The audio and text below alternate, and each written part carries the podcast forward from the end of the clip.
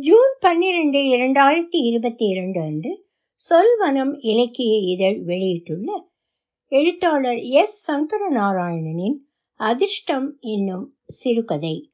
ஒலிவடிவம் சரஸ்வதி தியாகராஜன் பாஸ்டன். உள்ளூர் பிரமுகர் ஒருவர் இறக்கப்பட்டதால் தெய்வானைக்கே ஒரு மூன்று சக்கர சைக்கிள் தானமாக கிடைத்தது. தனது கட்சித் தலைவர் பிறந்த நாள் என்று வந்தபோது அவர் ஏதாவது செய்தாக வேண்டி இருந்தது. தனது பிறந்த நாளுக்கு கூட அவர் இப்படி மெனக்கெட்டு தான தர்மம் செய்தது கிடையாது. இப்போது செய்வது சின்ன மீனை போட்டு பெரிய மீனை தூண்டிலில் பிடிக்க. தலைவர் பிறந்த நாள் என்றால் அதை வைத்து பொதுக்கூட்டம் மேடை என்று அமர்க்கணப்படுத்தி விடலாம். அதை படம் எடுத்து தலைவர் பார்வைக்கு அனுப்பலாம். உள்ளூர் நிருபரிடமும் பத்திரிகை செய்திக்கு சொல்லியிருக்கிறார். கவுன்சிலர் எம்எல்ஏ என அவருக்கு கனவு ஏணிகள் இருந்தன. மேலிடம் மனது வைக்க வேண்டும். தெய்வானைக்கு இடது கால் ஊனம். நேரே நிமிர்ந்தாற் போல நிற்க கொள்ளாது. நடக்கும்போது முன்குனிந்து இடது கையை இடது கால் முட்டியில் ஊனிக்கொண்டு எழுந்து ஒரு துள்ளல் துள்ளினாற் போல காலை வீசி நடப்பாள். குளத்து மீனுக்கு வலை வீசுகிறாற் போல. இடது கால் உள்ளே சதைப்பட்டட்டு சூம்பி குச்சியாய் கிடந்தது. வண்டி மாட்டை குத்தும் சாட்டை குச்சி. அதனால் எந்த பிரயோஜனமும் கிடையாது. அது இல்லாமலே இருந்திருக்கலாம். அவள் தன் அம்மா வயிற்றில் தங்கிய போது அது அவள் அப்பாவுக்கு பிடிக்கவில்லை. இது எதுக்குடி இப்ப? இந்த சனியனை இப்ப யாரு கேட்டா? என்றாராம் அப்பா. இத்தனைக்கும் இவள் முதல் குழந்தை. அவர் எப்பவுமே அப்படித்தான். உலகம் அவர் எதிர்பார்த்தபடிதான் இயங்க வேண்டும் அவருக்கு. மகா சுயநலவாதி. தாலுகா அலுவலகத்தில் கடைநிலை ஊழியர் அவர். யாரை பார்த்தாலும் இந்த ஆளிடம் காசு தேத்த முடியுமா? என்று மூளை ஆராயும். இப்படி சம்பாத்தியத்தில் முதல் செலவு குடிப்பது இரண்டாவது செலவு மறுநாள் குடிப்பது அலாவுதீன் பூதம் போல அவர் ஆனால் இவர் உயிர் பாட்டிலுக்குள். நாலு முக்கில் பெரிய பூங்காவை ஒட்டி செமெண்ட் மேடை இருக்கிறது. மாலை நேரங்களில் அரசியல் பொதுக்கூட்டங்களில் கலந்து கொள்ள அவரும் போனார். நேரம் பார்த்து கைதட்ட வேண்டும். எதிர்கட்சிக்கு பேச்சாளர் சவால் விட்டால் விசிலடிக்க வேண்டும். இப்படி சில அடிப்படை பூம் பூம் மாட்டு வேலைகள் அவருக்கு தரப்பட்டிருந்தன. கூட்ட முடிவில் பிரியாணி தாகசாந்தி வசதிகள் செய்து தரப்படும். சில சமயம் கைத்துட்டும் தெய்வானைக்கு அப்பா தயவில் இந்த மூணு சக்கர சைக்கிள் கிடைத்தது. இதை அடிக்கடி சொல்லி காட்டி பெருமைப்பட்டு கொள்வார். அவங்களையெல்லாம் நாம் நம்ம வாழ்க்கையில் மறக்கவே கூடாது என்பார். காசு உள்ளவன் கடவுள் அவருக்கு. அவர் பேச்சுக்கு பெரிதாய் அர்த்தம் எதுவும் கிடையாது. அவ்வப்போதான நியாயங்கள் இட்டுக்கட்டிய சுயநலமான நியாயங்கள் அவளை எரிச்சல் படுத்தின. சம்பள நாளன்று அவரை கண்டுபிடிக்கவே முடியாது. அவருக்கு கடன் கொடுத்தவர்கள் சுற்றி வளைத்து வியூகம் வைத்து அவரை தேடுவார்கள். ரெவின்யூ ஸ்டாம்பில் கையெழுத்து போடுவார். பின்வாசல் வழியே வெளியே ஓடுவார். தவிர லாலா கடையில் பேக்கரியில் பாக்கி நின்றது. எப்படி அவரை நம்பி கடன் தருகிறார்கள் என்று தெய்வானைக்கு ஆச்சரியமாய் இருக்கும். அவள் அம்மா வயிற்றில் இருந்தபோது எவ்வளோ மருத்துவச்சியை நம்பி ஒரு வேண்டாத சூரணம் அம்மாவை சாப்பிடச் சொல்லி அப்பா வற்புறுத்தினார். சரி அவரை ஏமாற்ற ஆயிரம் வழிகள். அம்மா ஏன் அதற்கு ஒத்துப்போக வேண்டும்? அதுதான் விஷயம். அம்மாவுக்கும் இந்த குழந்தை வேண்டாமாய் இருந்திருக்கிறது. தின போராட்டமான வாழ்க்கை. அம்மாவுக்கே வேலைக்கு சோறு கிடையாது. இதில் குழந்தை வேறா என அவள் அவளும் கடுப்பாகி இருக்கலாம். ஆனால் அந்த மருந்து சரியாக வேலை செய்யவில்லை போல இருக்கிறது. அது விபரீதமாக வேலை செய்தா போல இருக்கிறது. தெய்வானை பிறந்தபோது ஒரு கரிய பூதமாய் பிறந்தாள். அவளுக்கு இடது கால் சூம்பி கிடந்தது. பிறந்த குழந்தை அழவே இல்லை. மருத்துவச்சி கிள்ளிவிட்டு அழ வைத்தாள் என்று சொல்வார்கள். குழந்தையிடம் அசைவே இல்லை.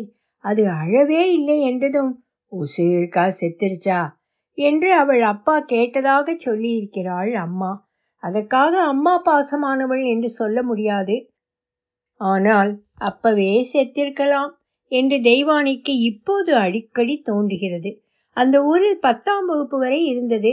அது கூட அப்பாவுக்கு துட்டு செலவு இல்லாமல் அமைந்தது. சீருடை இலவசம் பாடப்புத்தகம் இலவசம் மதிய உணவு இலவசம் அம்மாவுக்கு தினசரி அவளை பள்ளிக்கு அழைத்து வந்துவிடும் போதெல்லாம் இங்கே பெரியவங்களுக்கு மதிய உணவு போடலாமே என்று தோன்றும். துவக்கப்பள்ளி அளவில் அவள் கூட வந்து கொண்டிருந்தாள். அம்மா தோளை பிடித்துக்கொண்டு காலி வீசி வீசி நடப்பாள் தெய்வானை. பிறகு உயர்நிலை வந்தபோதுதான் சைக்கிள் கிடைத்தது. அவளது தோழிகள் சைக்கிளில் பின்னால் ஏறிக்கொள்வார்கள் அவர்களோடு சைக்கிளை கைப்பெடல் போடுவது கஷ்டமாகத்தான் இருக்கும். என்றாலும் தெய்வானை மறுக்க மாட்டாள். தெய்வானை வயதுக்கு வந்தபோது அதை கொண்டாட ஆளே இல்லை. பிறந்தது ஒரே பெண் அதையே வைத்து காப்பாற்ற பேணி வளர்க்க துப்பு கெட்ட வீடு. அப்பா அம்மா என்ன நினைத்தார்கள்? இவள் வயசுக்கு வந்ததையும் அரசாங்கமே விழா எடுத்து கொண்டாடப்படாதா என நினைத்தார்களோ என்னமோ? என்றால் அப்பா அம்மாவின் கடமைதான் என்ன? பெத்து தெருவுக்கு அனுப்புவது அவ்வளவுதானா? சில ரயில் நிலையங்களில் தனி தண்டவாளத்தில் ஒதுங்கி ஒரே ஒரு ரயில் பெட்டி மாத்திரம் அப்படியே காலங்காலமாய் நிற்கும். அதை எப்போது திரும்ப சேர்த்து கொள்வார்கள் என்றே தெரியாது. அப்படித்தான் தானும் இந்த உலகத்தில் விடுபட்டு தனிமைப்பட்டு போனேன் என நினைத்து கொண்டாள். திடுதிப்பென்று ஒரு மாப்பிள்ளை அவளை வழியில் பார்த்து மயங்கி அவளையே கல்யாணம் பண்ணி கொள்வேன் என்று ஒற்றை காலில் நிற்கப் போகிறானா என்ன? ஹஹா அவளே ஒற்றை காலில் தான் நிற்கிறாள். அதொன்றும் இல்லை அப்பா அடிக்கடி அவளை பார்த்து திட்டுவார். பொம்பளையாடி நீ. கொள்ளிக்கட்டையை அடுப்பிலேருந்து பாதியில் எடுத்தாப்புல இருக்க. எல்லாம் அவர் அம்மாவுக்கு வாங்கி கொடுத்த மருந்தின் வினை. என்ன செய்ய? அப்பாவுடன் சண்டை போட துடிக்கும். அதையெல்லாம் அவர் காதில் வாங்கி கொள்ள மாட்டார். தூங்கும் நேரம் தவிர அவர் குடித்தார். அலுவலக வேலை நேரத்திலேயே அவர் குடித்திருந்தார். சிறிது தள்ளாடியபடியே நெஞ்சை தட்டியபடி சவடால் பேசி வளைய வருவார். என்னை யாரும் கேட்க முடியாது. நான் ஆறுன்னு பார்த்தேன் என்று தானறியாமல் ஓரடி பின்வாங்குவார். கூட்டம் சிரிக்கும். என்றாலும் அவருக்கு கட்டுப்படும். பியூன் அவர் கீழிருந்து மேல் வரை லஞ்சம் செழித்த அலுவலகம் அது. அவரிடம் ஆரம்பித்து பட்டுவாடா நடக்கும். அதனால் அவரை யாரும் கேள்வி கேட்க மாட்டார்கள். வெட்கமோ கூச்ச நாச்சமோ இல்லாமல் இப்படி யாராவது அந்த அரசு அலுவலகத்துக்கு வேண்டி இருக்கிறது எல்லா அரசு அலுவலகத்துக்கும் தெய்வானைக்கு தன் கல்யாணம் பற்றி பெரிய யோசனை எல்லாம் கிடையாது. அப்பா அம்மா தனக்கு மாப்பிள்ளை பார்க்க போவது இல்லை என அவளுக்கு தெரியும். பத்து வகுப்பு வரை படித்தவள் என்பதால் அவள் தொலைபேசி இலாக்காவுக்கு ஒரு பிசிஓ ஒதுக்கி தர எழுதி போட்டாள். என்னவோ தோன்றியது. ஏற்கனவே அவளிடம் ஊனமுற்றவர் என சான்றிதழ் இருந்தது. அவளுக்கு மூன்று சக்கர சைக்கிள் அளித்த அந்த பிரமுகரை சந்தித்து பேசினாள். அவர் வழங்கிய அதே சைக்கிளை கையால் இயக்கி போய் பேசினாள். அவர் சைக்கிள் வழங்கிய செய்தி அவள் படத்துடன் பத்திரிகையில் வந்திருந்தது. அதில் அவருக்கு திருப்தி. உள்ளே வரச் சொல்லி விசாரித்து தொலைபேசி இலாக்காவில் யாரிடமோ பேசினார். சீக்கிரமே அவளுக்கு பிசிஓ ஒதுக்கப்பட்டது. எனக்கு கூட அதிர்ஷ்டம் இருக்கிறது என அவளே ஆச்சரியப்பட்ட நாள் அது. அது கிடைத்த இடமும் நல்ல இடம். பஸ் ஸ்டாண்டு பக்கம். நல்ல பார்வையான இடம். ஒரு பெட்டி போன்ற கூண்டும் பூத் என அமைத்து தந்தார்கள். ஒரு நல்ல நாளில் அவரையே கூப்பிட்டு அந்த பூத்தை திறக்கச் சொன்னபோது அவருக்கு ரொம்ப சந்தோஷம். புகைப்படம் எடுக்கச் சொல்லி அவர் ஒரு குறுக்கு ரிப்பனை கத்திரிக்கோலால் வெட்டினார் கைதட்டக்கூட நாலு பேரை கூட்டி வந்திருந்தார். எல்லோருக்கும் கூல் ட்ரிங்க்ஸ் வழங்கப்பட்டது. இன்னாபா சரக்கு இல்லையா? என ஒருத்தன் கேட்டான். எல்லாரும் அதை ஒரு நகைச்சுவையாக நினைத்து சிரித்தார்கள். எல்லார் கையிலும் மொபைல் வர ஆரம்பிக்காத காலம் ஹச் என்று தும்மினாட் போல பெயர் கொண்ட ஒரு கம்பெனி. சின்ன கொம்பு வைத்த போன்களை அறிமுகப்படுத்தி இருந்தது. எங்கே போனாலும் நாய் ஒன்று கூடவே ஓடி வருகிறாற் போல விளம்பரம் எல்லாம் வரும். அப்போதெல்லாம் இன்கமிங் காலுக்கே காசு தர வேண்டும். ராங் நம்பர் வந்தால் ஆத்திரமாக வரும். பிசிஓவே அப்போது புதுசுதான். அந்த ஏரியா கிடுகிடுவென்று வளர்ந்து வந்தது. காட்டு தீ விறுவிறுவென்று தாவி தாவி பரவுவது போல மதுரைக்கு அருகில் என்று போட்டு இங்கே வரை வயல்களையெல்லாம் கூறு கூறாக வெள்ளைக்கல் போட்டு பிரித்து மலை போட்டு விற்க ஆரம்பித்திருந்தார்கள். அதில் பிரமுகருக்கும் கணிசமான பங்கு உண்டு. அந்த தொழிலுக்கு பெயர் ரியல் எஸ்டேட் என்கிறார்கள். காடு இருந்தால் எஸ்டேட் இது காட்டை அழிப்பது. போலி எஸ்டேட் அல்லவா? என்று தோன்றியது அவளுக்கு. தவிர புதுசாய் பேஜர் என்று வந்தது. பேஜார் அல்ல அது கெட்ட வார்த்தை. இது பேஜர். அதில் செய்திகள் மாத்திரம் அனுப்பலாம். பிசிஓவுக்கு டிமாண்ட் இருந்தது. கிடைத்ததே அதிர்ஷ்டம்தான். தெய்வானைக்கு ஒரு வேலை என்று உட்கார முடிந்தது. முதன் முதலில் தனக்கு ஒரு கால் ஊனம் என சந்தோஷப்பட்ட தருணம் அது. நல்ல போக்குவரத்துக்கான இடம். பொழுது நகர்வதே தெரியவில்லை. தவிரவும் அதில் வருமானம் வந்தது. வீட்டை கவனிக்காத அப்பா. இந்நிலையில் அம்மாவுக்கும் அவளால் ஏதோ உதவ முடிந்தது. பக்கத்தில் ஒரு புத்தகம் விற்கிற பெட்டிக்கடை ராணி குமுதம் பான் பராக் லாட்டரி சீட்டு என கலந்து கட்டி விற்பான் அந்த கடைக்காரன். அவனால் அவளுக்கு எந்த தொந்தரவும் இல்லை. அவன் என்றில்லை. எந்த ஆணுமே வந்து அவளிடம் தகாத முறையில் நடந்து கொண்டோ ஆபாசமாய் பேசியோ நடக்கவே இல்லை. இது குறித்து சந்தோஷப்படுவதா வருத்தப்படுவதா தெரியவில்லை அவளுக்கு. ஆ ஒரு ஆணால் அவளுக்கு தொந்தரவு வந்தது. அடிக்கடி அப்பன்காரன் அவளை பார்க்க மதிய வாக்கில் வந்தான். இன்னாடி வேலைன்னு உட்காந்த உடனே அப்பனை கண்டுக்க மாட்டேன்ற என்று ஆரம்பித்து பெத்தவளை காப்பாத்துறது உன் கடமடி. கல்லாவில் எவ்வளோ தொட்டு வச்சிருக்க? என்று கேட்டான். காசு தராவிட்டால் விடுவதாக இல்லை. மகா தொந்தரவாய் இருந்தான். அவள்தான் நொண்டி நிற்க தள்ளாடினாள் என்றால் அவன் நிலையும் தள்ளாட்டமாய் இருந்தது. தெருவில் எல்லார் முன்னிலையிலும் அவனோடு மல்லுக்கட்ட அசிங்கமாய் இருந்தது. பிசிஓ பேச வந்தவர்கள் அவன் இருக்கும்போது பேசாமல் கடந்து போனார்கள். பெரும்பாலும் இளவயதினர் தான் பிசிஓ பயன்படுத்தினார்கள். நாலு மைல் தொலைவில் ஒரு கல்லூரி எழும்பி இருந்தது. பொறியியல் கல்லூரி. அது அரசியல்வாதி ஆளுக்கு ஒரு பொறியியல் கல்லூரி ஆரம்பித்த காலம். காலையில் மாலையில் பஸ் ஸ்டாண்டில் இழசுகள் கூட்டம். வண்ண வண்ண உடைகளில் பார்க்க அத்தனை அழகு. தெய்வானைக்கு தானும் அவர்களோடு கல்லூரி போய் படிக்க வேண்டும் போல இருந்தது. ஓரளவு சராசரிக்கு அதிகமாகவே அவள் மதிப்பெண்கள் வாங்கினாள். ஆனால் அவள் சார்பாக கல்லூரிக்கு பணம் கட்ட ஆள் யார் இருக்கிறார்கள்? தொலைதூர கல்வி என்று இருக்கிறதாக கேள்விப்பட்டாள். கொஞ்சம் சம்பாதித்து பிறகு மேல் படிப்பை யோசிக்க நினைத்திருந்தாள். வாழ்வின் ஒவ்வொரு கட் நகர்வும் சவாலாகவே இருந்தது அவளுக்கு. பிசிஓ பேச வருகிற சின்ன பையன்கள் அநேகமாக காதலிகளுக்கே பேசினார்கள். பெண்களும் அப்படியே. தங்கள் சொந்த அலைபேசியில் பேசினால் வீட்டில் கண்டுபிடித்து விடுவார்கள் என்று காதலர்கள் பயந்தார்கள். பொது தொலைபேசி அவர்களுக்கு காதலை வளர்க்க ரொம்ப வசதியாயிருந்தது.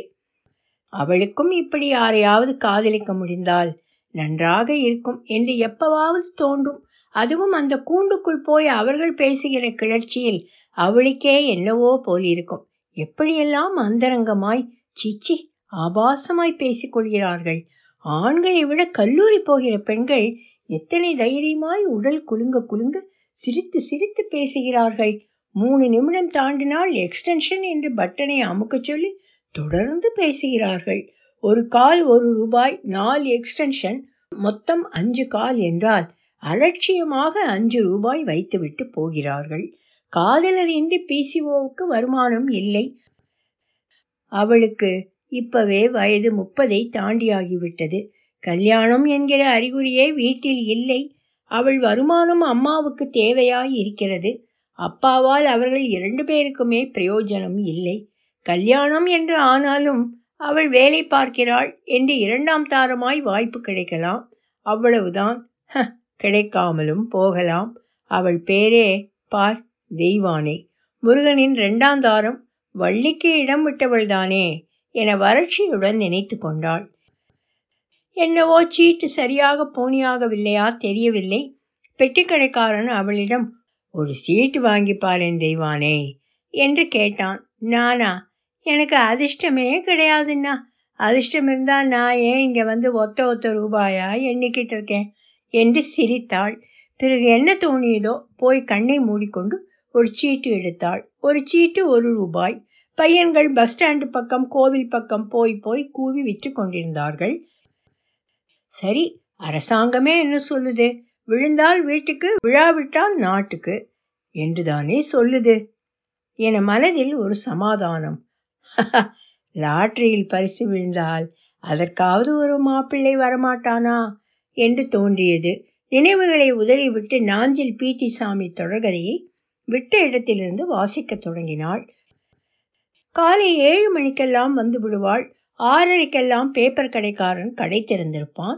தினசரி பேப்பர்கள் மொத்த பண்டிலாக அங்கே போட்டு பிரித்து அடுக்குவார்கள். பரீட்சை ரிசல்ட் சமயங்களில் பையன்கள் காலையிலேயே அங்கே வந்து பேப்பர் வாங்கி ரிசல்ட் பார்ப்பார்கள். திரும்பி அவள் இரவு பத்து மணிக்கெல்லாம் பூத்தை மூடி விடுவாள். அதற்கு மேல் எந்த காதலர்கள் வரப்போகிறார்கள்? அன்றைக்கு ஏழு மணிக்கு வந்து மூணு சக்கர வண்டியை ஒதுக்கி வைத்துவிட்டு கடையை திறக்கிறாள். கடைக்காரன் அவளை பார்த்து புன்னகை செய்தான். என்ன அண்ணா? என அவளும் புன்னகை செய்தாள். அதிர்ஷ்டமில்லை நீயே. உன் நம்பருக்கு பரிசு விழுந்திருக்கு என்றான். நம்ப முடியவில்லை. நெஞ்சை பிடித்து கொண்டாள். எனக்கா? என்றாள். ஆமாம். லாட்ரியில உன் டிக்கெட்டுக்கு ஒரு லட்சம் என்றான். நிஜமாவா? என்று கடையில் தன் நாற்காலியில் உட்கார்ந்தாள். அவன் செய்தித்தாளை கொண்டு வந்து காட்டினான். கல்லாப்பெட்டிக்குள் அந்த லாட்டரி சீட்டை பத்திரப்படுத்தி வைத்திருந்தாள். வீட்டில் பாதுகாப்பாக அவளால் அதை வைத்திருக்க முடியாது. பெத்த அப்பனையே நம்ப முடியாது. சீட்டை எடுத்து சரி பார்த்தாள் ஆமாம் அது சரிதான். ஒரு லட்சம். என்ன இது? அதிர்ஷ்டமா? எனக்கா? எத்தனை பெரிய பணம்? இதை எனக்கு செலவு பண்ண கூட தெரியாது. இந்த பணத்தை எப்படி வாங்கணும்? நீங்க தான் சொல்லி தரணும் அண்ணா என்று அவனிடம் கேட்டுக்கொண்டாள் மனம் படபடப்பாய் இருந்தது. போய் அம்மாவிடம் சொல்லலாமா என்று தோன்றியது. வேலை என்று வந்தாகிவிட்டது. மதியம் வேணா சிறிது நேரம் கடையை பூட்டிவிட்டு வீடு வரை போய் வரலாம் என்று தோன்றியது. அதிர்ஷ்டம் எனக்கு சிரிப்பு சிரிப்பாய் வந்தது. பதினோரு மணிக்கே அப்பன்காரனுக்கு விவரம் எப்படியோ காதுக்கு வந்திருந்தது. தள்ளாடியபடி வேக வேகமாய் அவளை நோக்கி வருவதை அவள் பார்த்தாள். அந்த கண்கள் அதன் பண வெறி சட்டென்று அந்த லாட்ரி டிக்கெட்டை பலவாறாக கிழித்து வாயில் போட்டு மென்று தின்றாள் தெய்வானை. ஒலிவடிவம் சரஸ்வதி தியாகராஜன் பாஸ்டன்.